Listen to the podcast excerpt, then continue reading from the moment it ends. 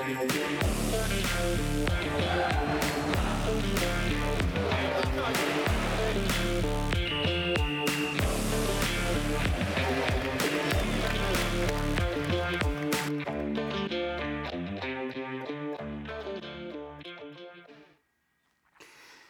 Sundberg, når du render rundt inde på en fodboldbane, en Superliga-kamp, hvad er det aller værste, en af spillerne kan råbe efter dig? Jeg tror, det er, hvis de begynder at antyde, at jeg holder med modstanderholdet. Det synes jeg er simpelthen så irriterende. Hvad, hvad? Det beklikker min integritet på en eller anden måde. Altså, det, øh, jeg skulle til at sige, jeg vil næsten hellere have, at de kalder mig alt muligt. Det vil jeg selvfølgelig ikke, men det er lige før. Hvis jeg nu som spiller sagde til dig, at du holder med de andre, hvad, hvilken straf skal jeg så have? Jeg tror, jeg vil starte med at give dig en ordentlig skideball.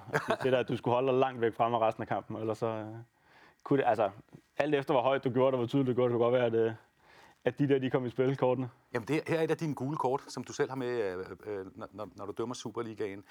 Jeg skal lige spørge dig, jeg sidder som tilskuer, og når man ser jeres, de forskellige dommers måde at aflevere et gult eller et rødt kort på, så er der nogen, der gør det sådan blidt, andre gør det sådan meget myndigt. Hvordan gør du? Det kommer, det, det kommer an på, øh, et, hvor slem en øh, takling du har lavet med, to også, om jeg lige skal nå at have input fra mine kollegaer øh, på banen. Fordi hvis jeg bare er stensikker på, at det, er, det er gul kort, så får du den lige op i, i ansigtet, skulle jeg til at sige. Men der kan være situationer, hvor jeg også har brug for at trække lidt tid ud af kampen og sige, nu skal vi lige have ro på, hvis det hele det koger. Og så kan det godt være, at jeg kalder dig hen, og så bliver det sådan en u langsomt ned fra lommen og u stille og roligt. Øh, det kan godt være, at jeg siger noget til dig mellemtiden, men, men signalet ud til bliver meget, meget stille og roligt. Velkommen til dig med røde og gule kort, Jakob, og velkommen til Vi Elsker Fodbold. I dag om ham, de fleste simpelthen elsker at skælde ud, når de er på stadions. Manden med fløjten, fodbolddommeren.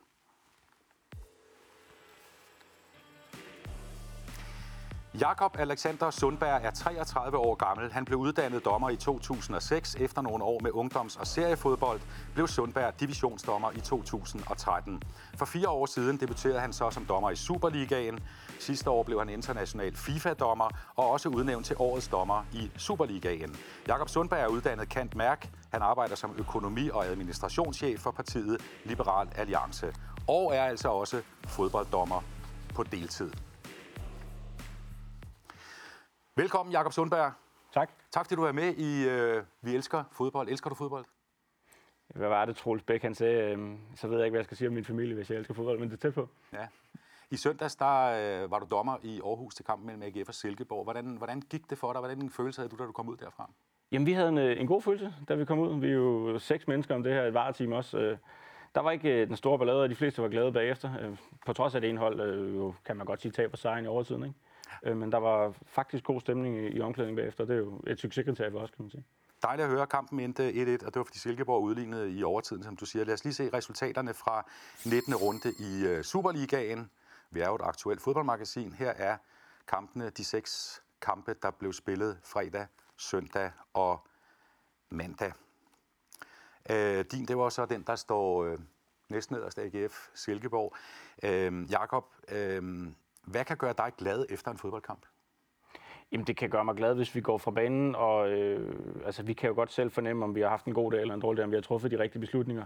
Også om de ledelsesindgreb, vi har gjort på banen, om de har virket.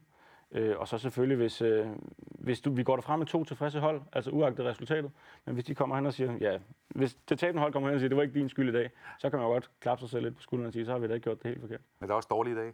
Der er også dårlige dage. Altså, øh, vi kæmper så bare for, at vores bundniveau det er så højt, at spillerne ikke på samme måde kan mærke, at vi også har dårlige dage.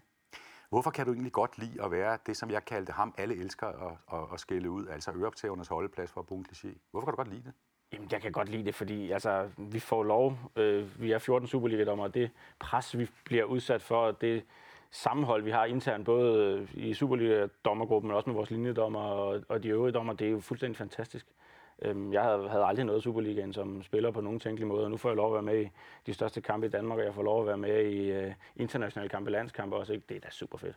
Vi skal også snakke om din vej fra seriefodbold, og dengang du var målmand i øvrigt, til at være Superliga og international dommer. Vi skal også snakke var her i Vi Elsker Fodbold med ægte eksempler, for vi har nemlig fået lov af DBU til at vise en række optagelser med både billeder og lyd, hvor du både sidder i varvognen, og hvor der også er dommer nede på banen, der viser, hvad det egentlig er, der sker øh, i denne her video- og lyd øh, øh, samtale, der er undervejs. Det er meget dramatiske billeder, kan jeg roligt sige. Og det her var, Jakob, det er jo noget, der virkelig deler vandene. Kan du forstå dem, som synes, var er noget skidt?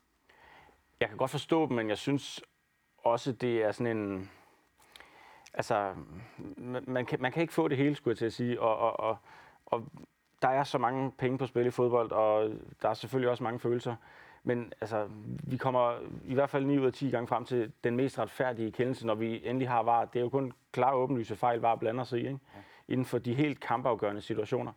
Øh, og der vil jeg da hellere, også som fodboldromantiker, have, at jamen, det hold, der så reelt bliver begået et straffespark mod, de får det straffespark frem for, vi bagefter skal sidde og sige, men det var også dommerens skyld, at, øh, at det stoppede. Så, ja, så jeg er glad for, at vi har fået vej der nu. Selvom der er fodboldromantikere, der siger, at det er pedantisk? Jamen, jeg, det synes jeg faktisk er en misforstået øh, kritik, hvis jeg skal være helt ærlig. For VAR blander sig jo ikke. Jeg kunne forstå det pedantiske, hvis man blandede sig i samtlige frispark og samtlige gule kort. Men det er jo kun de, de helt store kampafgørende straffespark, øh, røde kort, øh, om der er sket noget inden en scoring, som jo er det vigtigste i fodbold. Og, og altså, jeg kunne forstå, hvis man sagde, nu skal VAR til at dømme de små frispark op midt på banen, men, men sådan er det jo slet ikke. Og i langt de fleste kampe opdager man jo slet ikke at VAR med. Nemlig, og vi skal vise nogle øh, klip, som sagt, øh, hvor du er, er centrum for de her varekendelser, nogle meget øh, kampafgørende mm, ting og lidt senere. Allerførst, så vil jeg godt have, og det har vi aftalt, at du har taget faktisk din, din dommertaske med, med din uniform, eller hvad hedder det, altså din dommerdragt. Ja. Nogle af de ting, som du har med, som du for eksempel havde i tasken, da du, da du tog til, til Aarhus øh, øh, i søndags. Vi har allerede vist de gule og de røde kort. Det er, sådan nogle, det er ikke nogen, du har lavet derhjemme med noget... Nej, det er nogle, øh, når man bliver øh, FIFA-dommer, så får man tiltalt til nogle, men man har dem selvfølgelig også øh, herhjemme. Øh, der, der står faktisk fair play på de danske gule og røde kort, ja. øh, hvilket jeg synes er, er meget fint. Øhm, men dem her, det er helt specielt designet nede fra FIFA, vi får tilsendt. Og apropos FIFA, så står der også FIFA referee, altså FIFA-dommer, på den her trøje. Du har dem i alle mulige farver. Dommer er jo ikke længere bare sorte Nej. slyngler. Den her, det er din øh, lyserøde. Ja, det var fordi, jeg synes, der skulle være lidt, lidt farve også at, at, at komme med. Men det, vi har øh, fem forskellige farver, og vi tilpasser os jo altid spillerne. De har jo som regel fire forskellige på på banen, ikke med to målmænd og to hold. Ja. Og så vi skal jo adskille os. Hvordan placerer du kortene? Nogle gange så har jeg fornemmelsen af, at de røde kort der kommer ned fra bukserne, og det gule kommer fra brystlommen. Jamen, jeg har faktisk, nu er det ikke hele min taske, jeg har med, med, for jeg har faktisk to gule og to røde kort med. Og apropos det, vi På banen hele tiden? Ja, apropos det, vi snakker om tidligere med, hvordan man giver korten, så har jeg et gult kort i min brystlomme, og jeg har et gult kort i min bukselomme. Hvorfor? Fordi det gule kort, der skal komme hurtigt, kan jeg lige trække op i bukselommen, men hvis jeg skal købe mig tid, så kan jeg lige uh, langsomt ud i lommen og trække det op der. Øhm, og så altså, hvis man tager et, og, altså, det, du ved, der, der er taget højde for alle mulige situationer. Hvor er du det røde gemt? Altid baglommen. Ja. Altså, det, det er jo sådan en myte, at vi har det der. Det har jeg også. Men jeg har så også i min højre brystlomme, så jeg lige kan, så jeg har et ekstra, hvis, øh, altså, hvis jeg skulle tabe det, hvis det ryger op, øh, jeg får løbet for hurtigt eller noget. Men hvis du tager dig til baglommen, så ved spilleren godt, så, så, så er det farvel og tak for i dag. Ja, oftest. Næste ting, det er jo også sådan en, øh, en nyskabelse. Den hedder mm-hmm. vanishing spray, altså for, forsvind, forsvindingsspray. Det er jo fordi, den ikke bliver så længe. Det er jo sådan øh, banebarberskum. Ja, ja, det kan man godt kalde det. Det er vores markeringsspray øhm, som er sådan et hjælpemiddel, vi har fået i forhold til at holde, øh, når vi skal holde spillerne på afstand til, øh, når der bliver taget frispark. Ikke? De skal stå 9-15 væk, 9 meter 5 cm, og så kan vi simpelthen bare tegne streg. Så er det lidt lettere at sige til dem, bum, hold dig bag stregen. Ja. Øh, og hvis de, altså, vi kan også være ude for, at de ikke vil gå tilbage, så kan man nogle gange tegne den på snuderne, så. Så, kan de lige tage, så tager de det ekstra skridt tilbage. Jeg har lyst til at trykke på den, det må ikke, være. Altså, så tror jeg bare, vi får sådan en sky ud i lokalet. Okay. Det tror jeg ikke, vi har lyst til. Der er fuld knald på. Ja. ja. Næste ting fra din, øh, fra din øh, dommertaske, det er denne her, øh, er det en undertrøje for at holde, øh, for at holde varmen, eller hvad er det? Det er en specielt designet øh, undertrøje, som, øh, som vi alle sammen dømmer med i Superligaen, og den er specielt designet, fordi vi har jo nogle remedier med, øh, som jeg tror, vi skal kigge på lidt senere. Så på ærmerne er der sådan nogle øh, lommer, hvor vi kan lægge vores headset, altså vores kommunikationsudstyr, og faktisk også, at jeg har en sender til min øh, flag, som linjedommerne har med. Ja. Øh, der kan jeg have en på hver øh, side, og så er der lige sådan en lille en, der kan holde ledningen til mit kommunikationsudstyr her. Så, det... så det er simpelthen, så vi kan have vores ting siddende fast på kroppen, så de ikke hænger og generer os, når vi løber rundt. Det er jo fuldstændig ligesom at være studievært. Du har sådan en, øh, en sender og en, en, øh, et batteri her øh, monteret op i den, ikke? Jo, det ligger så, altså inde i den der lomme i ærmen. Så den der, den har du i hovedet, eller på hovedet? Den har jeg siddende sådan, sådan her, og den øresnegl, der er, det, ved det tror jeg også, man kan få som studievært. Den er det specielt designet til mit øre, så den sidder fast, når jeg løber, så den ikke hænger sjosker rundt, skulle jeg til at sige. Så den bliver siddende, sådan så jeg hele tiden ved, at altså, mikrofonen den sidder ude for munden, så de andre kan hele tiden høre mig. Det skal jeg ikke andre spekulere på. Jeg, jeg, jeg, havde, jeg havde sådan en der, hvor jeg var tidligere, men den, den, den her er lige så god i øvrigt. Den næste ting, øh, og den har du også allerede strejfet, det er denne her. Ja. Den har du siddende på... Øh, det er i bund og grund bare øh, en vibrator, for at sige det som det er. Og som, som du har oppe på overarmen? Den har jeg på siddende på min højre arm, og så er mit headset siddende på min øh, venstre overarm. Den er simpelthen altså sat fast med sådan noget ja, jeg, elastik? Det kan man gøre. Jeg prøver den øh, bare ned i det ærme, jeg har med det specielle sydelomme, ja. eller specielle tegn af lommen. Det er simpelthen bare nemmere. Og der kan du få signaler fra? Linjedommerne. Og, og det er denne her? Præcis. Øhm, og det er jo, altså, det er sådan en, en sikkerhed, hvis nu vores headset skulle gå ud, og det ikke virker, eller der er radioforstyrrelser, eller et eller andet den stil, så har de en knap, de kan trykke på her, så vibrerer den sender, jeg siddende på armen, og så ved jeg, at de vil i kontakt med mig. Ja. Og det, dem, dem bliver brugt mange gange i løbet af en fodboldkamp, ikke? Jamen hver eneste gang, de vinker frispark eller offside eller sådan ja. noget, så, så trykker de på den der. Så får du sådan en lille massage på overarmen. Ja, og den, den siger også en lille lyd, men, man, men det er ikke altid, man kan høre den på stadion, eller så mange tilskuere der er. Større lyd er der i de her to. Du har to fløjter med. Hvorfor det? Øh, det, det, det, er faktisk noget så lavpraktisk, som det er lettere at holde på, den, på fløjten, hvis der lige er et lille håndtag i den hernede. Okay. Øhm, og så har de jo altså, hver sin lyd også. Den her øh, den er lidt kraftig, og den kan give lidt højere, højere signal, og det er oftest den, jeg bruger. Øhm, den her bruger jeg egentlig mest, hvis jeg skal lige skal give sådan en lille bitte signal, men det er også den her. Man render, den, den sidder jo bare fast på mig nærmest altid under hele kampen, ikke? så det, den, rører, den rører ofte til lomme, hvis jeg skal give et kort, men ellers er det det. Prøv lige Sundberg fløjt helt stille i, uh, i en af dem. Altså ikke, ikke, ikke, som om, at der er blevet straf, gået strafspark. Det var, det var, det, det var den lette. Ja, det er, sådan, det, der, det, er, det er meget skærende lyd, ikke? Jo, ja. det, vi kan, vi, altså, det er jo en helt kunst, og det, det virker jo åndssvagt at sige, men for dommer er det jo en helt kunst, hvilken fløjte du er. Vi kan også godt have nogle nørdede diskussioner om, om man burde have en Fox 40 eller en din sportfløjte, eller hvordan det er meget... Øh. Har du trænet, har du trænet i at fløjte? Jeg har faktisk, det, altså, det lyder en lille smule åndssvagt, men jeg har rendt rundt i fældeparken, da jeg, da jeg boede på Østerbro, og fløjtet og markeret, simpelthen fordi jeg havde fået at vide af en, af en udvikler, at mine markeringer var for slappe, og min fløjte var ikke skarp nok. Er der forskel på, hvordan du fløjter alt efter, hvilken forseelse du fløjter for? Ja, altså vi har jo faktisk sådan, der sidder jo nogen og, og kigger på os hver eneste kamp, og de siger også ofte efter kamp, jeg kunne høre på dit fløjt, at der skulle falde et gult kort, eller hvorfor giver du ikke et gult kort, når din fløjte signalerer det? Øhm, så det, det er jo et af vores øh, allerbedste ledelsesværktøjer, det er fløjten, ikke? Du er en øh, yngre mand på, er det 34 år? 33. 33, ja. Du er faktisk yngre end mange af de spillere, du dømmer. Nogle af dem i hvert fald, de bliver yngre og yngre. Ja. Lad os lige spole tiden meget længere tilbage til 2006, 17 år tilbage. Der er du 16 år gammel, og jeg ved, mm. der var du målmand i Møns FK. Øh, men pludselig bliver du dommer i en veterankamp. Hvad er det, der, der, der, der sker? Jamen, øh, der skulle spilles en veterankamp i min lokale klub. Jeg har rendt og trænet med, med det seniorhold, jeg spillede på. Og så kommer sportschefen dernede og siger, Jakob, vi mangler en dommer til en veterankamp. Var det ikke, var det ikke noget for dig? Mm. Det, det tror vi godt, du kunne klare.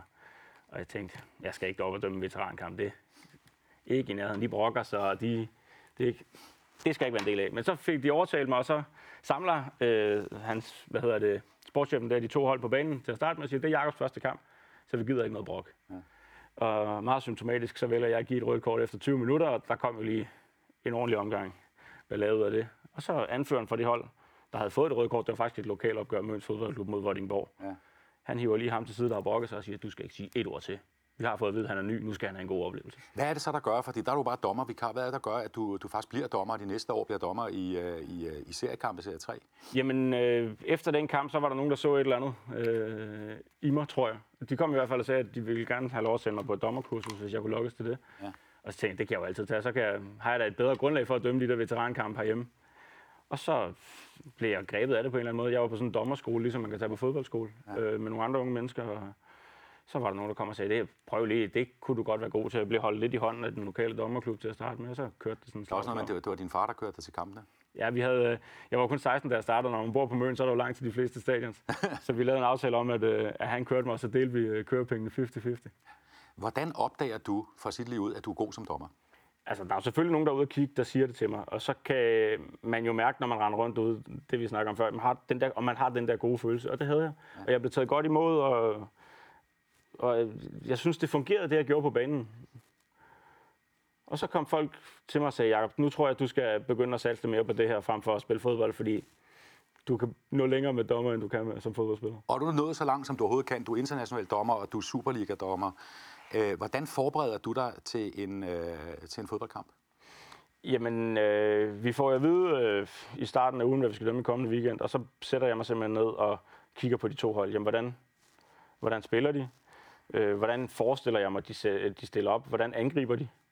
og øh, hvilke spillertyper har de, øh, hvordan kører de deres dødbold. Øh, jamen, altså, laver sådan en helt lille mini-analyse af de to hold. Så du går ikke bare til en fodboldkamp og er næsten ligeglad, hvem der spiller. Det handler også om, hvordan de spiller. Det handler rigtig meget om, hvordan de spiller. Altså, min placering, øh, det at få de gode vinkler til situationerne, så jeg kan træffe de rigtige beslutninger. Det er ekstremt vigtigt. Lad os lige prøve, så kan vi bruge vores taktikbord til det. Fordi ja. Hvis vi nu tager kampen i søndags, hvor du dømmer AGF, det er så de blå, kunne vi sige, og Silkeborg, som er de røde. Er der så forskel på, hvordan du skal placere dig? For eksempel, når AGF's målmand øh, Jesper Hansen har bolden. Jamen, altså hvis vi kigger på kampen i søndags, der, der havde vi forberedt os på, heldigvis kan jeg sige, at de vil tage, tage korte målspark. Øh, ganske ofte så vil han spille den ud øh, til forsvarsspilleren. Det var så ofte Tinger i den her kamp. Så havde Tinger to muligheder. Han kunne tage bolden med frem. Silkeborg havde ligesom også luret, at de ville gøre det.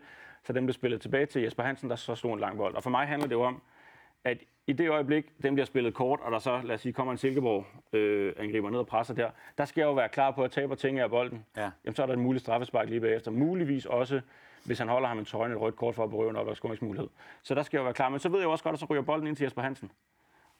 Målmanden. Og hvad gør han så? Jamen, han sparker langt. Så der skal jeg jo være klar på at komme op og få den bedste vinkel på den duel, der højst sandsynligt vil komme op med Patrick Mortensen, der modtager bolden herop. Så det handler om, at du kommer tættest på det, der sker, og alligevel holder dig i vejen for selve kan man sige, boldomgangen? Ja, altså man kan sige, for mig handler det ikke nødvendigvis om at være super tæt på altid. Det er selvfølgelig en fordel, men jeg vil næsten hellere have en, en god vinkel på det. Mm. Fordi hvis de to står der, og jeg står der, så aner jeg ikke, om der bliver skubbet, eller der bliver holdt i trøjen, eller noget som helst. Men står jeg der, så det kan godt være, at jeg står en lille smule længere væk, men så har jeg vinklen på det. Hvad så AGF? De spiller på en anden måde end Silkeborg. Hvad, hvad skal du så stille på en anden måde, når de har bolden? Ja, hvis vi så vender, når man siger, nu har Silkeborg bolden, og de angriber hernede, de har det med, i, det havde de også rigtig meget søndags, jamen, så spiller de rundt i små rum. De spiller og spiller og spiller og spiller og spiller. Så handler det jo for mig om ikke at komme derind og stå. Det er første, altså mm-hmm. stå i vejen for deres opspil. Men det handler også om, når de gerne vil spille, så spiller de en del på tværs. De, det er ikke så meget indlæg, de kører med.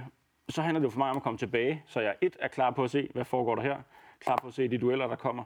Men også klar til, når der så kommer de der indbrud i feltet, at jeg kan komme ned og se, jamen, hvordan, hvad er der af forseelse herinde. Ja. Eller når de kører her på kanten af feltet, bliver der begået et benspænd, jamen bliver det begået indenfor, bliver det begået udenfor. Er det, så, sket, er det sket for dig, at du simpelthen har stået, lad mig nu lave det sådan lidt fortegnet, helt i den forkerte ende af det, der skete, og tænkt, satans, der står et galt sted på banen? Nej, det, det er trods alt ikke sket, men det sker, at de slår lange bolde, og så er det, vi har vores headset, og så kan man ofte høre mig råbe et eller andet øh, voldsomt til min øh, linjedommer eller fjerdommer, men nu skal jeg bruge hjælp. Fordi lad os sige, der bliver slået en lang bold op til, det kunne være Patrick Mortensen i det her tilfælde, og jeg kommer halsende bagefter, simpelthen fordi de har spillet rundt hernede, hvor jeg har stået og kugget.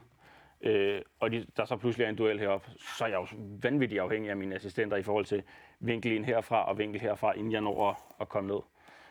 Hvor meget løber du under en fodboldkamp? Øh, vi har sådan nogle fancy uger på, der måler så som regel 11 og 13 km. Det er langt. Ja, det er et stykke. Ja, vi skal måske også snakke om din øh, rigtig gode form lidt senere, men nu skal vi til noget helt andet, nemlig det her til var.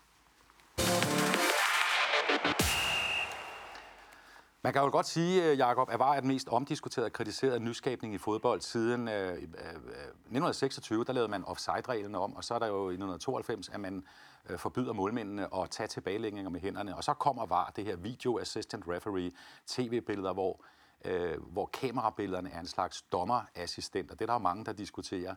Men du er glad for VAR? Jeg er glad for VAR. Ja. Hvad var din holdning første gang, du hørte, at nu skulle du også til at dømme med det? Altså, til at starte så tænker jeg, wow, Altså fordi, så pludselig skulle vi til at være seks omkring fodboldkamp. Vi fik jo også med det samme at vide, at vi alle sammen skulle igennem det her uddannelsesforløb. Øh, og der er jo nogen, så bliver man mødt af den der fordom om, at man sidder og ser, øh, sidder faktisk bare læner tilbage og ser nogle tv-billeder, og så kalder man lige en gang med, og siger, hårdt var det. Og det, altså, vi er jo igennem en otte øh, måneder meget intens uddannelse for at blive vardommer. Øh, det, er jo noget, det er jo noget helt andet. Så jeg var også sådan med det samme, wow, det her, det bliver intenst. Nu skal vi se nogle rigtig spændende eksempler på, hvad det helt andet er, som du snakker om. Det er både eksempler, hvor du er banedommer, det er tre eksempler, og så et eksempel, hvor du sidder ude i var, hvor I skifter jo, mm. ja, 14 dommer til at sidde øh, de, øh, de steder. Øh, det første, det er et klip øh, fra en Brøndby-Viborg-kamp, hvor du er baner, banedommer, og hvor øh, Jonas Hansen sidder ude i... Øh, i nej, det, det, han er sent spilleren, det er mig, der ruder rundt. Jonas Hansen sidder ude i varvognen. Det er ham, der sidder i varvognen, ja. det er rigtigt, ja. Du skal lige forklare, for det er lidt svært. Det, det vi kommer til at se om et øjeblik, det klip på, på, på 45 sekunder, det er et, hvor man kan høre din stemme i radioen, og så kan man høre Jonas Hansen, var dommeren, tydeligt. Hvad ja. er det, der sker? Jamen, øh, der er et brøndby mm. Bolden bliver slået ind over, øh, kommer ind, og så rammer den en Brøndby-angriber på armen. Og det ser jeg. Men hele konceptet med VAR er jo, at i de der tilfælde, hvor han er lige ved at sparke den ind, eller et eller andet, der venter vi lige en my med at fløjte. Det er det samme, man ser med linjedommerne. De ven- venter lige med at vinke, øhm, så han kan få afsluttet. For havde det nu været låret, den havde ramt, og ikke hans arm, så skal jeg jo ikke fratage ham den scoring. Nej. Øh, men han scorer, og jeg fløjter, og så siger jeg til Jonas, Jonas, jeg ser hands. Altså, angriberen har taget den med umiddelbart inden han scorer i mit kommunikationsanlæg.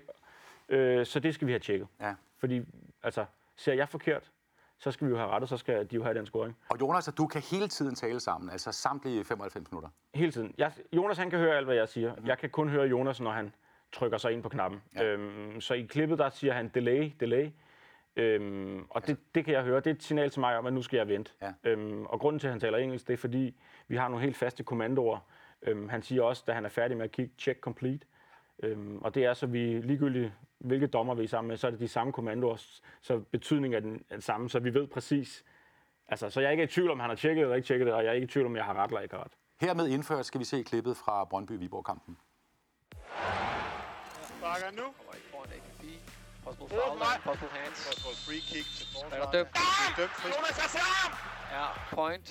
Ja, vi tjekker. den. Vi tjekker den, ikke? Delay, delay. Jeg ser ham rammer meget, men de tjekker det derude. Det er det, jeg dømmer for. Det er det, jeg har set. okay. Derfor har jeg dømt det.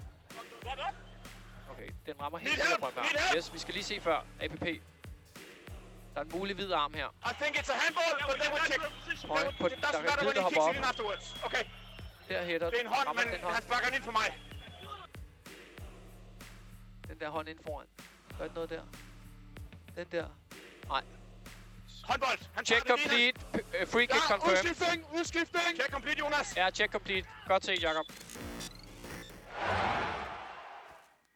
Der får du en dag ros Ja, det, ud fra Jonas Hansen. Han siger, godt set, Jakob. Ja, det er ikke en del af protokollen, vil jeg så sige. Nej, nej. Men, øh, det er da meget rart at få at vide. Ja.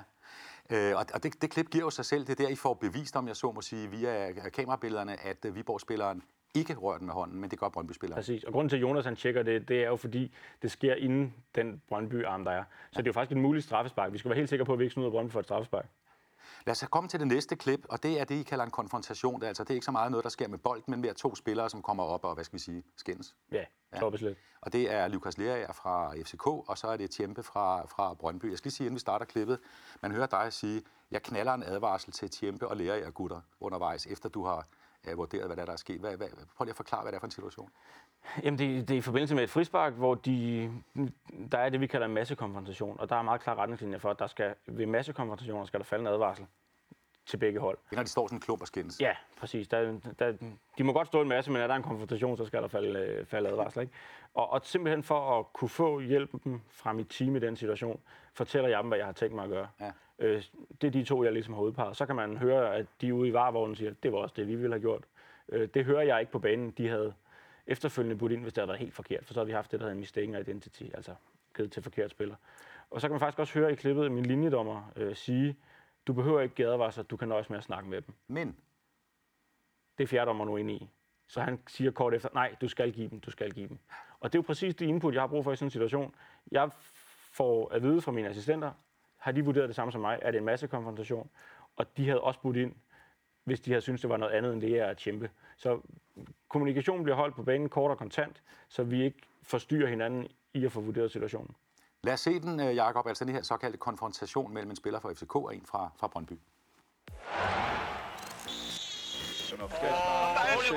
Så lige se, hvad du dømmer. Se, hvad der sker. Jeg har, du har en masse kompensation. Jeg tjekker det her. Og hvad laver han bagefter? Kojo! Det er fint. Jeg knaller advarsel til Tjempe og til Lea, gutter. Ja, det er de rigtige. Ja, det synes jeg, det synes jeg, det er fint. Det er fint. voldsomt er det ikke. Jeg er fuldstændig enig. Super, det er fint. De to, der starter hele lortet. Hvid 12 og Præcis. Gul 18. gul 18. Præcis. Lukas! Det er jo også dem, jeg har budt på. det. Bare hold, bare hold blik på. Det gør jeg også.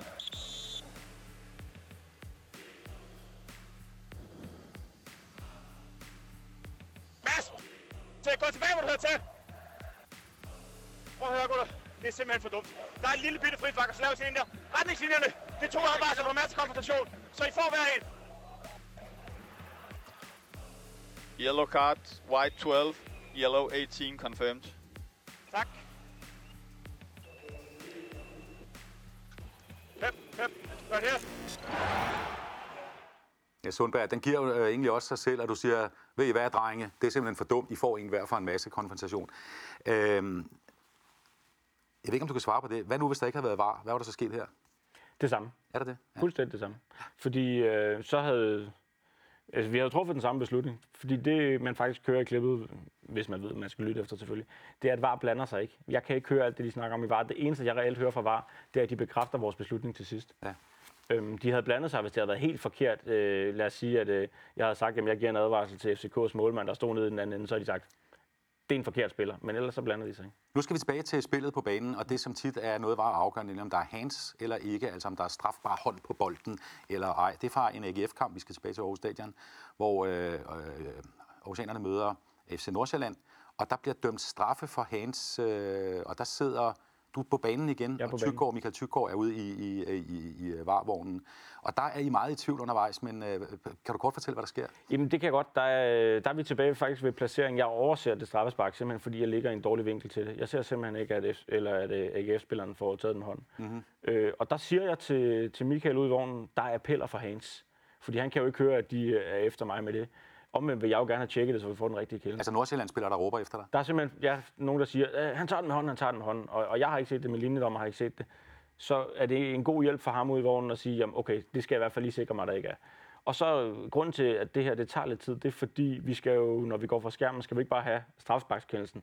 Vi skal også have øh, følgestraf på, altså skal der falde et gult eller et rødt kort. Og i den her situation skal vi lige have afklaret, om det skal være et gult eller et rødt kort. Skal vi ikke lade den hænge lidt og se, hvad det er, du ender med? For her kommer så, så klippet fra straffesparksfeltet på Aarhus Stadion. ABB,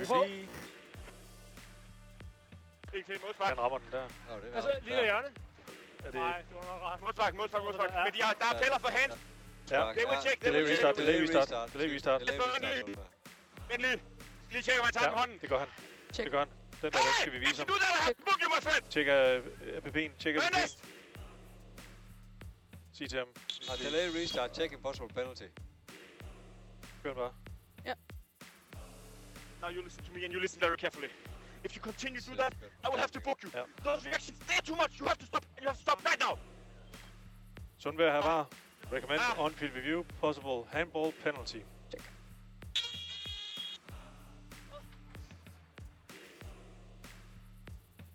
Sundberg, når du kommer ud, det du ser, det er close-up af ting her. Ja. Så får du en loop på selve bevægelsen. Good to go. Ja, der er klar, men øh, for mig er det... Har vi noget øh, spag i det, så vi skal have givet en advarsel? Det tænker jeg, vi skal. Spørgsmålet er, Du får den lige i Ikke se- bigger picture, for du kan lige se Ja. ja. til offside right. kør den. Og spørgsmålet om det er en dogshow i forhold til kontrollen. Jeg tænker umiddelbart straffe, gul kort, Tyggaard. Hvad Jeg er enig dogshow? også, fordi han ikke har kontrol over bolden. Han Ja, har ikke opnået præcis. kontrol over bolden. Godt, det er det, vi gør. Så advarsel ting her og straffe. Enig.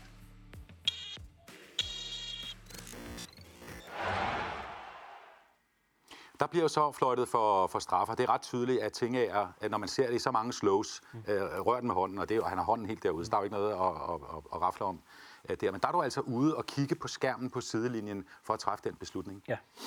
Ja, og altså, det er jo, man synes jo altid, det er ærgerligt, når man bliver kaldt derud, for det betyder at man har lavet en kamp og gør en fejl. Mm. Men omvendt er det jo også, VAR er jo en forsikring for os. Altså en forsikring i forhold til, at når jeg kører fra stadion, så snakker de ikke om, hvordan, hvorfor filen bliver det ikke et straffespark. For det er jo tydeligt straffespark. Så ved jeg, jeg ved jo også godt, at jeg bliver kun kaldt derud, fordi der er noget, der ser mistænkeligt ud. Jeg, altså, jeg kunne jo have været uenig, og så er det jo 100% min beslutning. Men den her er jo tydelig, og så kan man jo, selvom det er ærgerligt have lavet en fejl, glæde sig over, at det ikke også der bliver kampafgørende. Hvor- hvor- Hvornår er der så situationer, hvor det ikke er så tydeligt, som at Tinge er her rører bolden? Det gør han jo. men Altså, hvor, hvor der står derude ved, ved den her skærm og siger, ah, det ved jeg sgu ikke helt, hvad jeg skal dømme. Ja, men det skulle der helst ikke være situationer med, kan man sige, fordi VAR skal jo sådan set kun blande sig, når det er en klar åbenlys fejl. Ja. Øh, og man snakker øh, i, i dommertermer meget om det, der hedder line of intervention, altså hvornår skal vi blande os? Hvornår er det nok til at blande sig? Ja. Øh, hvornår skal VAR bare lade det køre? Øh, og der er vi oppe i de der sådan, situationer, hvor vi siger, okay, det her det er en åbenlys fejl. Øh, men der er set eksempler på, at man er blevet kaldt ud, og så har man tænkt, oh, det, jeg er sgu ikke enig i VAR-dommerens beslutning, for det er jo også et menneske, der sidder derude. Og så er dommeren jo så den sidste øh, forsikring inde på banen selv, sige, jeg har set den igen, men jeg holder fast i min kendelse. Det er man i sin fulde ret til. Ja. Nu skal vi se det sidste klip, og det er et, jeg synes er meget interessant, for det er jo en FCK Brøndby-kamp øh, igen. Der sidder du så i varvognen, mm. og der er Mads Christoffer Christoffersen, der er, er banedommer dernede. Og der er simpelthen spørgsmålet, om der skal dømmes straffespark eller målspark. Det er jo totalt afgørende. Mm. Altså enten får FCK et straffe, eller også er der målspark øh, til Brøndby. Og undervejs kalder du øh, Christoffer Christoffersen, altså banedommeren, ud til skærmen, og vi kan godt sige, at det ender med, at der bliver dømt straffespark til FC København. Øhm, og så kalder du øh, Mads ud, og han spørger sig også undervejs, hvad ser jeg Sundberg? Mm. Det gør han på vejen, hvor han løber derud. Men det, det, det, det, det er en vanskelig situation. Øh, jeg kan godt forstå, øh, at den er vanskelig at se på banen, øh, fordi det går stærkt, og der er mange spillere samlet på et lille område i forbindelse med hjørnespark. Men når vi sidder og ser den igen i slow, og jeg, øh, vi har heldigvis rigtig gode vinkler på den der, så, så er det forholdsvis tydeligt. Øh, Og det er, jo det, der er, det er jo det, der er med VAR. Altså, du kan nogle gange tænke, sådan så jeg det slet ikke på banen, mm. hvis man har stået anderledes. Ikke? Øhm, den her er forholdsvis tydelig, og det kan man også se på klippet om lidt, og det, det er Mads jo enig i, da han kom ud. Ja. Øhm, men det man jo også ser, det er, at vi skal jo lige være sikre på, at der ikke er sket et eller andet inden, at øh, jeg tror, det er Darami, der ligger inde foran. Jamen, at han ikke er offside inden, fordi så Så er det jo ligegyldigt. fuldstændig, så skal, skal jeg jo ikke have mod at, at kigge på et straffespark, hvis der er en offside inden. Og her skal, man, øh, her skal vi kigge med, og også ikke mindst høre med, hvordan din kommunikation fra varvognen er med banedommer Mads Christoffer Christoffersen i den her øh, FCK Brøndby-kamp. Videre. Checking. Jeg er live. Videre. Ah, check. Bakker selv op. Possible Check penalty. Point på den der. Og målspark. Og der er målspark. målspark. Delay, Mads. Point. Og kør videre. Delay, Mads. Den skal de have igen. Bakker til bolden. Og frem og frem ham. Ja, jeg skal have pæn på den der. Tjekke? Kommer her. Tak. Til hjørnesparket. Lukas. Det der. Mig lige point på det. Jeg siger, at. Rami ikke er offside. Er han ikke. Max, vi står der videre. Mig Tjekke. den, vinkel fra før. Ja, vi kalder Mads ud på den der. der Check. han sparker til bolden, og han bliver Men sparket du op. vil vise det point først, ikke? Jeg vil vise det point først, og så vil jeg vise ham det her frame Ja. i loop. Godt, check. Tjekke. Mads, her er var. Ja. Recommend on-field review, possible penalty. Onfield, onfield. Fortæl mig, hvad ser jeg, Sundberg? Du kommer ud og ser point of contact, hvor Frandrup han sparker op i Lukas Lea, og så kører vi den i loop. Lukas Lea spiller klart bolden først. Værsgo, Dahl. Jeg skal bare se den en gang. Du skal se den i fuld speed også. I mellemmen, når du er ude. Ja, ude nu. Godt. Hør her for dig. Der er straffe, der er ikke noget der. Det er fint. Følge straf på den. Nej, ikke min optik. Nej, det er fint.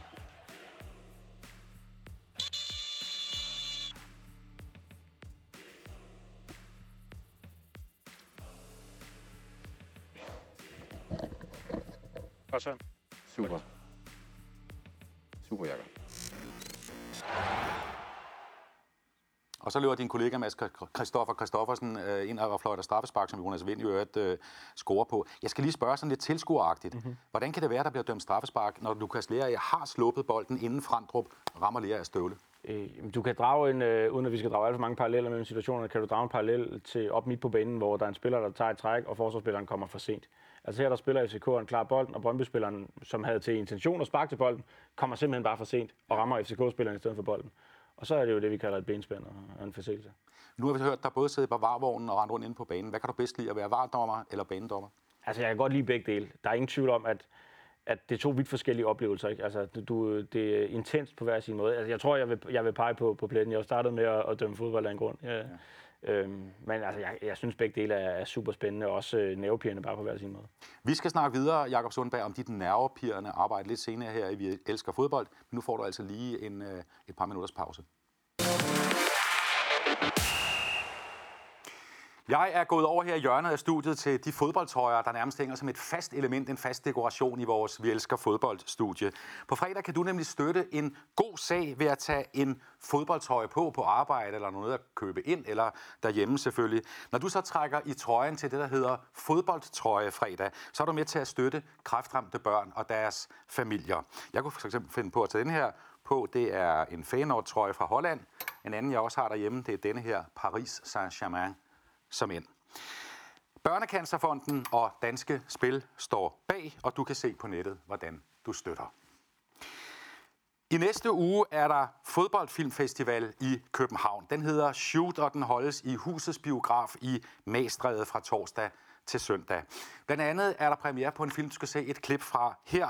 Den hedder De Smukkeste i København, og den handler om passionen for en klub, der engang var en af de allerbedste i landet, men i dag, lad os sige det sådan, ligger i de lidt lavere rækker. Det handler nemlig om Vepsene fra Brøndshøj Boldklub.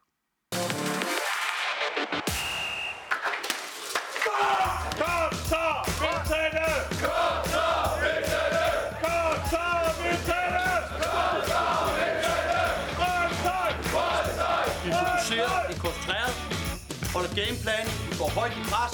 Første kvarter skal nok komme en melding udefra. Er I klar, gutter? En, tre, tre, okay. En, to, tre, så! Det var alt for nemt.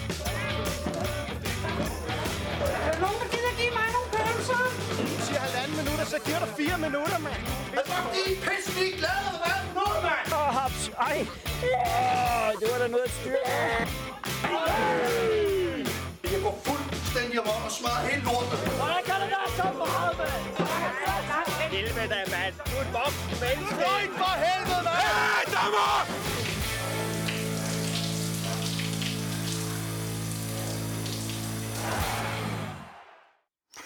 Velkommen til dig, Svend Rybner, der er leder af Shoot Fodboldfilmfestivalen næste øh, weekend i, øh, i København. Det vi så klip fra her, altså det giver jo mig øh, så tanker og drømme tilbage til min barndoms fodboldklub i HIK. Den her rigtig gamle fodboldklub, og der er Brøndshøj jo i sandhed en af. Øh, hvor, hvorfor er denne her øh, nostalgiske fodboldfilm interessant? Ja, det er jo ikke en nostalgisk film. Det er en film om en fodboldklub, som findes, øh, og som øh, folk øh, kommer ud for at se. Øh, men det er en fodboldklub, som øh, har, har stolte traditioner, og som så er rykket ned for første gang, at de rykker ud af divisionerne. Øh, men der kommer stadigvæk mange ud på Tingbjerg Ground. Øh, og der gør der blandt andet for, på grund af fællesskabet, de har nogle af de skøreste, mest vidunderlige tilhængere i, i dansk fodbold. Mm. Øh, og så er det en film, som, øh, hvor, man, hvor man kan mærke duften af græs. Og det er ikke bare en film om Brøndshøj, det er en film om vores allesammens fodboldklub. Ja, jeg kan næsten dufte, dufte græsset herinde i, i studiet. Også huske, hvordan jeg selv har spillet øh, mod, mod øh, Brøndshøj derude. Hvad hedder det? Tingmose, Tingbjerg? Tingbjerg Ground ja. øh, kalder de det i dag, ikke? Jo, jo. Fantastisk sted. Nogle gange så røg bolden jo ned i sådan nogle grøfter, hvor man skulle, vi skulle kravle ned efter den. Kan jeg huske, når vi kom fra, fra HIK. Men lad os lige vende tilbage til sin festival. Fire dage med, med, med fodboldsnak, med masser af filmoplevelser, god stemning og kolde øl, som I siger. Hvad er det, hvad er det man skal samles om? For det er jo ikke kun øh, film om Brøndshøj. Altså, det er jo øh, Shoot-festivalen fra, fra torsdag til søndag. Det er jo lavet for at, uh, at lave et samlingspunkt for, for et sted, vi kan mødes alle os, der er interesseret i fodbold. Mm øh, også alle dele af fodboldkulturen. Det er tilhængerne, det er spillere, det er øh, litteratur. Der kommer Jonas Willumsen, øh, noter fra tribunen. Han kommer og læser højt inden Brøndshøj-kampen, eller hvad, filmen. Øh, så, så, øh, og så, er det en, en, øh, så viser vi film fra hele verden, øh, fra, fra Latinamerika og fra øh, uh, ude i Europa. Øh, og det, det, som jeg synes personligt er interessant, det er at se, hvordan fodbolden afspejler de forskellige kulturer og lande, øh, der hvor vi bor. For det er jo meget mere end, hvad der foregår nede på banen, og hvem der vinder og alt det her. For jeg har også øh, skimmet jeres programsvind, og der er film i, fra Parken, fra Polen, øh, fra Schweiz, og endda også øh, om fodbold i, i, i Colombia.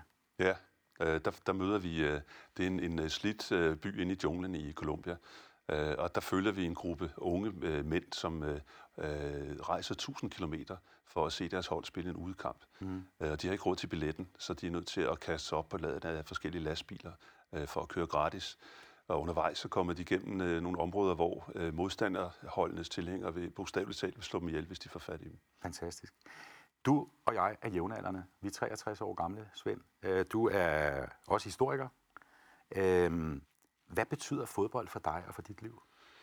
Ja, alt øh, kan man sige. Øh, hvad hedder det? Øh, men, men altså, skal sige, jeg spiller selv noget U61 i boldklubben Victoria, øh, så det, der er fællesskabet øh, i omklædningsrummet. Det, det er klart bedre end, end på banen. Øh, men så kan jeg også godt lide den her, øh, den her øh, øh, måde, som jeg nævnte, at, at fodbolden afspejler øh, verden omkring os. Du kan bruge fodbolden til at, at fortælle nogle større, lidt større historier også. Det er ikke bare, fodbold er ikke kun et spil til to mål. Mm-hmm. Og det er jo, øh, øh, øh, misforstår mig ikke, men tit så betragter man fodbold øh, som en mandesport. Det har vi jo gjort historisk.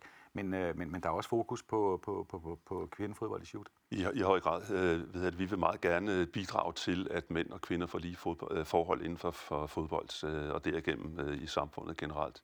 Så vi har altid, når vi laver øh, shoot, har vi fokus på, på kvinder og fodbold. Vi viser i år øh, viser vi to øh, meget, meget skønne film om nogle stærke kvinder i det sydlige Afrika. Øh, The South African Soccer Grannies, øh, nogle, øh, nogle bedstemødre, som render rundt og spiller fodbold i bare fødder. Og så en, øh, om nogle virkelig seje kvinder i øh, Namibia, som øh, faktisk giver afkald på en karriere i Europa for at opbygge øh, kvindefodbolden i, øh, i Namibia. Og som vi kunne se på, på billedet, der var på for et øjeblik siden, virkelig præmieret øh, fodboldfilm. Ja. ja. Svend, nu har vi jo, øh, misforstået mig ikke, hovedgæsten i aften, det er Jakob Sundberg, som lige tager en pause, fodbolddommeren. I har jo faktisk også film om, øh, om, om dommer og om linjedommere. Ja, vi har jo et, et, et arrangement på Shoot, som er beslægtet med det, som I to sidder og snakker om nu her, der er Jakob. Øh, Vi har Victor Skytte, som er en af Jakobs kolleger på, han er linjedommer, mm. og han kommer ind på Shoot for at fortælle om øh, livet som linjedommer øh, på højt niveau. Og så viser vi tre øh, forskellige film om, om øh, dommerne i centrum. Tusind tak, Svend, fordi du kiggede forbi. Jeg skal sige, at man kan købe billetter til Shoot på billetto.dk, altså sådan en billetkøbeside. Og så skal jeg igen sige, at Shoot afvikles 9. til 12. marts i huset i Magstræde i København i næste uge. God fornøjelse, Svend. Tak skal du have. Så har vi smidt uh, Svend Rybner op på tribunen igen. Du er kommet ind igen, Sundberg, uh, efter en lille pause. Jeg skal lige spørge dig, i fodboldpausen, altså når der er pause i en fodboldkamp, hvad laver dommer og linjedommer egentlig? Altså, vi snakker først og fremmest om, øh, om der er noget, vi skal ændre til, i vores tilgang til, til 18 halvleg, om der er sket et eller andet. Og så linjedommerne, de overgiver ligesom øh, info til hinanden om, hvordan bevæger bagkæderne sig i forhold til, hvordan de skal bevæge sig med offsiden og sådan noget. Så vi sidder ikke bare og læner os tilbage og tænker, uh, det var rart på 15 minutter. Vi, vi forsøger at forberede os på de næste 5 minutter. Ja, også godt sidde og snakke om, hvad lavede du i går aftes eller et eller andet. Det klarer vi som regel inden eller efter. også når I varmer op. Ja, det kommer alt på, nogle gange kan vi godt rende og joke lidt med hinanden, øhm, men det er jo forholdsvis intens så lang tid. Øh, foregår det jo heller ikke. Og vi kører også synkron, det vil man kunne se i opvarmning. Så det skal vi også lige have koordineret. Ja, ja, vi, skal se, vi skal se noget opvarmning lige om lidt, okay. det, kan, det, kan, det kan jeg godt sige til dig. Øh, øh, jeg vil ikke bede dig rubricere de 13 Superliga-dommer-kolleger, du har. Fordi I er jo kolleger, så man siger selvfølgelig hverken noget pænt eller grimt om hinanden. Men Ej, jeg, har... jeg kan godt sige noget pænt om dem, hvis det er. Men, uh... Jamen, det må du da gerne. Jamen, altså, vi har jo som sagt et rigtig godt sammenhold. Altså, forrige sommer var vi for eksempel alle sammen samlet til Mikkel Redders bryllup til en, en god fest oppe i, i Aalborg, så, så vi kommer jo også hinanden ved privat, øh, og har det jo rigtig hyggeligt sammen. Og kan også snakke om andet end at fløjte? Ja, bestemt. Ja. bestemt. Men hvis vi går tilbage på fodboldbanen, har du sådan internationalt, har du en favoritdommer, en du synes, han er simpelthen pissegod? Ja, det har jeg. Øhm, han er så godt nok lige øh, stoppet desværre, men, øh, men Bjørn Køpers, der dømte EM-finalen sidst, han synes jeg er, øh, ja, lige nok, er, er, var en fuldstændig fantastisk dommer. Altså, jeg, jeg, kan ikke, jeg, jeg har også set ham mange gange, og der er jo bare, der er også noget brynje over ham, men også en anden form for menneskelighed. Altså, øh, det betyder også meget, hvordan man fremstår. Det betyder enormt meget, hvordan man fremstår, og, og Bjørn han har faktisk, øh, han er, han er trådt direkte ind og, og er nu en del af, af dommerarbejdet i UEFA. Øh, og han har sådan en, en saying med, be nice when you can and be strong when you must. Ja. Altså, i din omgang med spillerne gør det ikke noget, man render og, og, og har det hyggeligt og, og, og har et godt forhold til hinanden, men, men i de situationer, hvor det er nødvendigt, der skal vi altså kunne stå fast og være stærke. Ikke? Vi har jo faktisk hørt de klip, vi havde fra, fra VAR, hvordan du decideret skiller spillerne ud. Men hvordan, hvordan vil du beskrive den kommunikation, den tone, du gerne vil have, når du løber rundt derinde på banen, og både skal hygge dig forkert, men altså have en... Øh, altså, Jamen, du er på banen sammen med dem, men det er dig, der bestemmer. Jo, men, men altså, man, kan jo, man kan jo rende rundt og bestemme på mange måder. Øh, jeg har den øh, filosofi personligt, at hvis vi har et nogenlunde forhold til hinanden, og vi kan snakke med hinanden, jamen så, så glider det også lidt, og, og vi er der jo for at få en fodboldkamp til at glide. Vi er der ikke bare for at komme med skolemesterfingeren en gang imellem. Snakker du med spillerne undervejs, når bolden bare er lige ude til indkast, eller Altså, der er, der er nogle spillertyper, der rigtig gerne vil snakke med dig, og så er der nogen, der ikke vil. Jeg, snakker nok, øh, jeg er nok en af de dommer i Superligaen, der snakker mest, øh, fordi jeg synes, det er hyggeligt og spændende, og kan, så kan man lige komme med en lille bemærkning til en spiller. Eller for, i, I søndags for eksempel, øh, der får jeg, tror jeg, snydt en Silkeborg-spiller for et, nu er der ikke noget, der hedder lille frispark, men det man vil kalde et lille frispark. Og så siger jeg til ham efterfølgende, ved du hvad, jeg tror sgu, du har ret. Ja. Og så siger han, ved du hvad, det er fint, vi er videre, så kører vi, og så er den glemt. Altså. Jeg tænker også på, at mange af de her spillere, det er jo store drenge. Altså, det er jo, det er jo teenager. Mm. Ja. Hvordan skal man, om jeg så må sige, være pædagogisk over for dem? Jamen, det, ja, det er jo alt efter, hvem du har med at gøre. Der er jo nogle af dem, der meget tydeligt indikerer, at de gider ikke snakke med dig, så opsøger jeg jo ikke nødvendigvis deres, okay. deres selskab. Men altså... Hvordan mærker du det? Jamen, det, man kan, hvis man taler til mig, og det direkte ignorerer dig en gang imellem, så er det jo klart, så, er det, så ved jeg også, at så skal min tilgang til dem, den skal være mere stærk og mere hård. Så skal, de har ikke brug for at snakke med mig, de skal bare have, undskyld mig, kort og kontant. Ja. Hvor øh, du godt kan have nogle... Andreas Maxø, øh, som nu er skiftet fra Brøndby, øh, er et godt eksempel på en spiller, der kunne komme hen og så kunne sige, hvorfor dømmer du det, Sundberg? Så siger jeg, ved du hvad, jeg så, der var hånd på bolden. Det eksempel, vi så før i Viborg-kamp. Jeg så hånd på bolden, det tjekker de, og hvis der ikke er noget, så laver det om. Fint, så løber han tilbage på plads. Ja. Ikke? Øhm, så, så det er sådan, spillere agerer forskelligt. Hvis nu man kigger på det arbejde, du laver dernede, det handler jo mest om selvfølgelig at kunne fodboldloven. Mm-hmm. Altså at træffe de rigtige beslutninger efter fodboldloven. Men hvor meget af det at være en god dommer er at kunne loven, og hvor meget er at være, øh, hvad skal man sige, menneskekender eller være, være, være leder? Altså, jeg, jeg vil tillade mig at sige 10% fodboldlov, 90% øh, leder, hvis det overhovedet kan gøre det. Altså, fordi rigtig mange kan jo se, om der er et frispark. Der er jo så, vi har jo så en masse kriterier, vi vurderer efter på, om der er et frispark. Det vil jo ikke bare sige, han fældede ham. Der er jo en masse små bokse, vi forsøger at tjekke ind i hovedet undervejs. Øh, men det er ekstremt meget ledelse og ekstremt meget øh, omgang med spillerne. Og vi skal jo også kunne fornemme, at nu de to spillere, de har et eller andet kørende, jamen, så skal vi måske være lidt ekstra over dem i forhold til at sige til dem, lad nu være gutter, vi har set jer. Øh, og være proaktiv i vores tilgang til dem. Altså være proaktiv i den måde, vi håndterer dem på. For, altså, min opgave er ikke bare for et frispark. Hvis jeg kan undgå, at der er en, der gør noget mod en anden, mm-hmm. øh, så vil jeg også rigtig gerne gøre det. Hvis jeg kan få spillet til at glide lettere på den måde. Så i virkeligheden handler det om for dig at være så usynlig som muligt, eller hvordan skal jeg forstå det? Det handler om at være usynlig på de rigtige tidspunkter, og synlig på de rigtige tidspunkter. Ja. Hvad, hvad, hvad, hvad, hvad er det hårdeste, det groveste, du har sagt øh, til en spiller på banen, som virkelig øh, har forløbet sig? Åh, oh, det er jeg ikke øh, sikker på, at jeg hverken kan huske eller har lyst til at dele med nogen. Men det handler jo, som du selv siger, om øh, menneskelige egenskaber. Så handler det om samarbejde. Mm-hmm. Fordi I er jo Altså, du er så banedommeren, dig man ser og bemærker mest, og som får skæld ud, hvis øh, du dømmer noget forkert, og trods alt også roser, når I dømmer noget, noget øh, fornuftigt. Jeg vil gerne lige vise dig en, øh, en video, som jeg optog op fra tribunen før kampen mellem Silkeborg og FCK i forrige weekend. Øh, og det er en linjedommer, der løber og varmer op på din gang, øh, Sundberg, og, og, og kig med her. Jeg ved ikke, øh, om, om du kan kende ham. Det tror jeg godt, du kan. Det kan jeg godt. Øh, det er Daniel, Daniel og jeg har faktisk været i talentdommergruppe sammen fra helt tilbage fra, jeg skulle til at sige, serie 4. Øh, dygtig linjedommer, en af vores dygtige linjedommer, og enormt engageret menneske. Det kan man også se på den måde, han løber og rammer op. Det er ja, meget det er, fokuseret. Det er jo en, smuk, det er jo en, det er jo en, det er jo en smuk sprint af, af, af Daniel Krogstrup her. Og vi skal lige høre, hvorfor han mener, altså Daniel Krogstrup, at du i dag både øh, er nået helt op at være Superliga-dommer og international FIFA-dommer. Det handler, siger han, også om dine menneskelige egenskaber. Det, jeg synes, øh, der har bragt dig dertil, og det, jeg har fornemmet, det er, at det, det er din ekstremt gode evne til at, være, til at være menneskelig, til at have empati, og til at, øh, at bruge den evne til at lede de fodboldspillere, der er på banen, uanset hvad deres situation må være, om der er frustrationer eller om der er glæde, så har du en ekstremt god evne til at, at, at ramme mennesker på den rigtige måde, og få dem til at holde sig inden for, for den ramme, du nu har sat for din fodboldkamp. Øh, det er det, jeg synes, der er helt unikt ved dig. Så Øh, ikke at jeg skal komme med gode råd, men bliv ved med det. Det er det, der gør dig til noget, til noget helt fantastisk, og som også er med til, at, øh, at jeg tør stå frem og sige, at du er en, er en fantastisk dygtig dommer. Så jeg håber, I har et, øh, et godt program, og jeg glæder mig til at se det. Og så ses vi ude på banen inden forhåbentlig alt for længe. Nu får I jo først ret sent at vide, om I skal mødes på en anden bane, hvor, hvor Krogstrup har det speciale, at han er linjedommer, mm. og du er altså bane- øh, eller vardommer. Det var meget rart at høre alle de her roser Bestemt. fra kollegaer. Bestemt. Ja. Det, altså, vi, vi har faktisk en rigtig god kultur internt, hvor vi er gode til både at, at rose hinanden, men også til at øh, komme med konstruktiv kritik til hinanden. Øhm, fordi altså, det er jo den måde, vi bliver bedre på også. Ikke? Jeg tænker på, øh, jeg sidder over for dig og tænker, du, du, du er fedt. Mm, det er jeg glad for. Ja. Øh, til forskel fra, til en vis grad fra mig. Altså, det, det skal du ikke kommentere. Men hvordan skal du holde dig i form, øh, Jakob? Altså, hvordan holder man sig i form til at, at være dommer i Superligaen? Jamen altså, øh, ligesom spillerne har en fysisk træner tilknyttet, har vi også en fysisk træner tilknyttet. Øhm, vi har så bare lidt mere frihed under ansvar forstået på den måde. Vi laver vores egne træningsplaner, øh, som regel øh, en måned ad gangen, øh, og lægger dem op, øh, som så, og de bliver så lige kigget efter øh, af vores fysiske træner, der så går ind og siger, måske du skal have lidt mere fokus på, på sprint, eller måske du skal have lidt mere fokus på, øh, på cardio eller styrke, eller alt efter hvad der nu er vores øh, individuelle svagheder, skorstræk styrke. Hvad er øhm, Altså, jeg, min øh, rigtig store styrke øh, er faktisk min sprint. Jeg ligger med rigtig gode sprinttider, det får vi jo også målt. Ja. Øhm, øh, tværtimod behøver jeg ikke at lave så meget styrketræning, fordi jeg har den figur, jeg har, så jeg skal bare sørge for at holde ved lige. Jeg skal ikke pumpe mig større, hvis man kan sige sådan, ved at, at ligge og bænke en hel masse. Skal du passe på, hvad du spiser?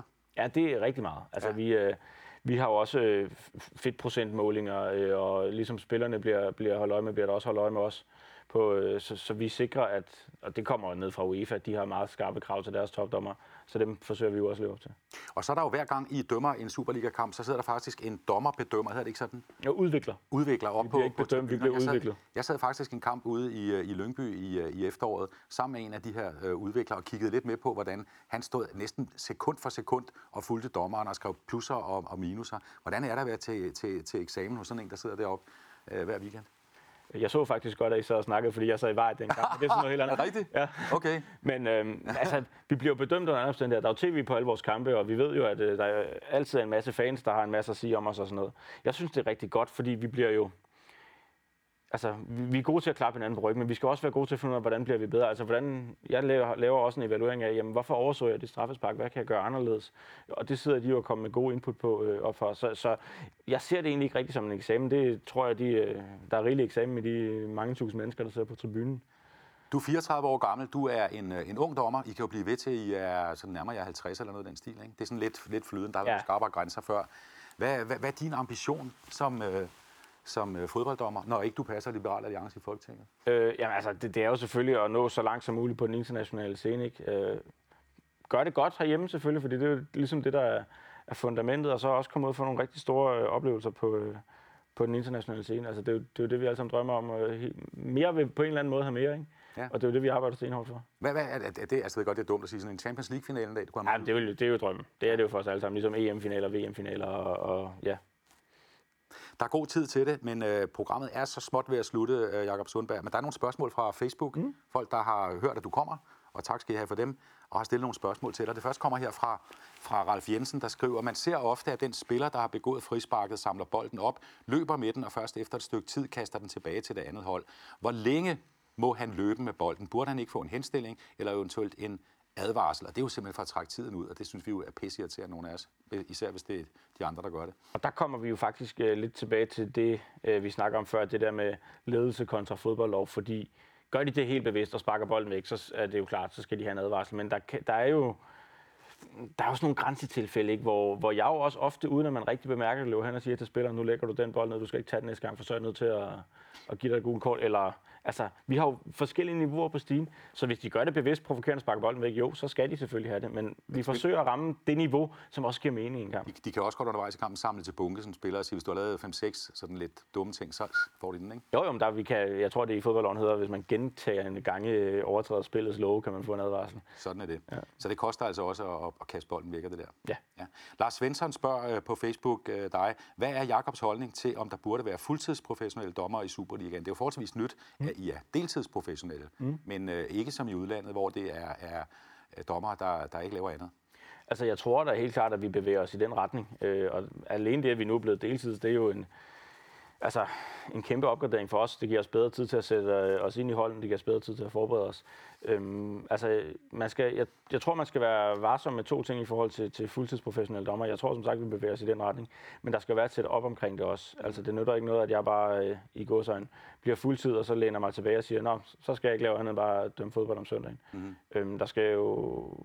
Lad os tage eksemplet. Vi har to øh, dommer på, på den her side af Storebælt, og så er der 12 dommer på den anden side. Og, og, og Jonas og jeg, vi kan, vi kan helt sikkert godt lave en masse forberedelse sammen og løbe en masse ture sammen, men hvis vi er de eneste, der ligesom møder på arbejde sammen, så kan det også godt på et eller andet tidspunkt blive lidt ensomt. Og lige nu har vi rigtig meget fokus på det, også fra DBU's side, at, at vi er altså hele mennesker, vi skal have det hele til at fungere. Øh, men jeg tror, vi bevæger os i retning af fuldtidsdommer, og fodbolden går hurtigere, og klubbernes setup bliver større, så det vil da være naturligt at vores også bliver. Og Superligaen drøner også derudad. Det går rigtig hurtigt. Der er 20. runde lige forude den her weekend, alt efter hvornår du ser, at vi elsker fodbold.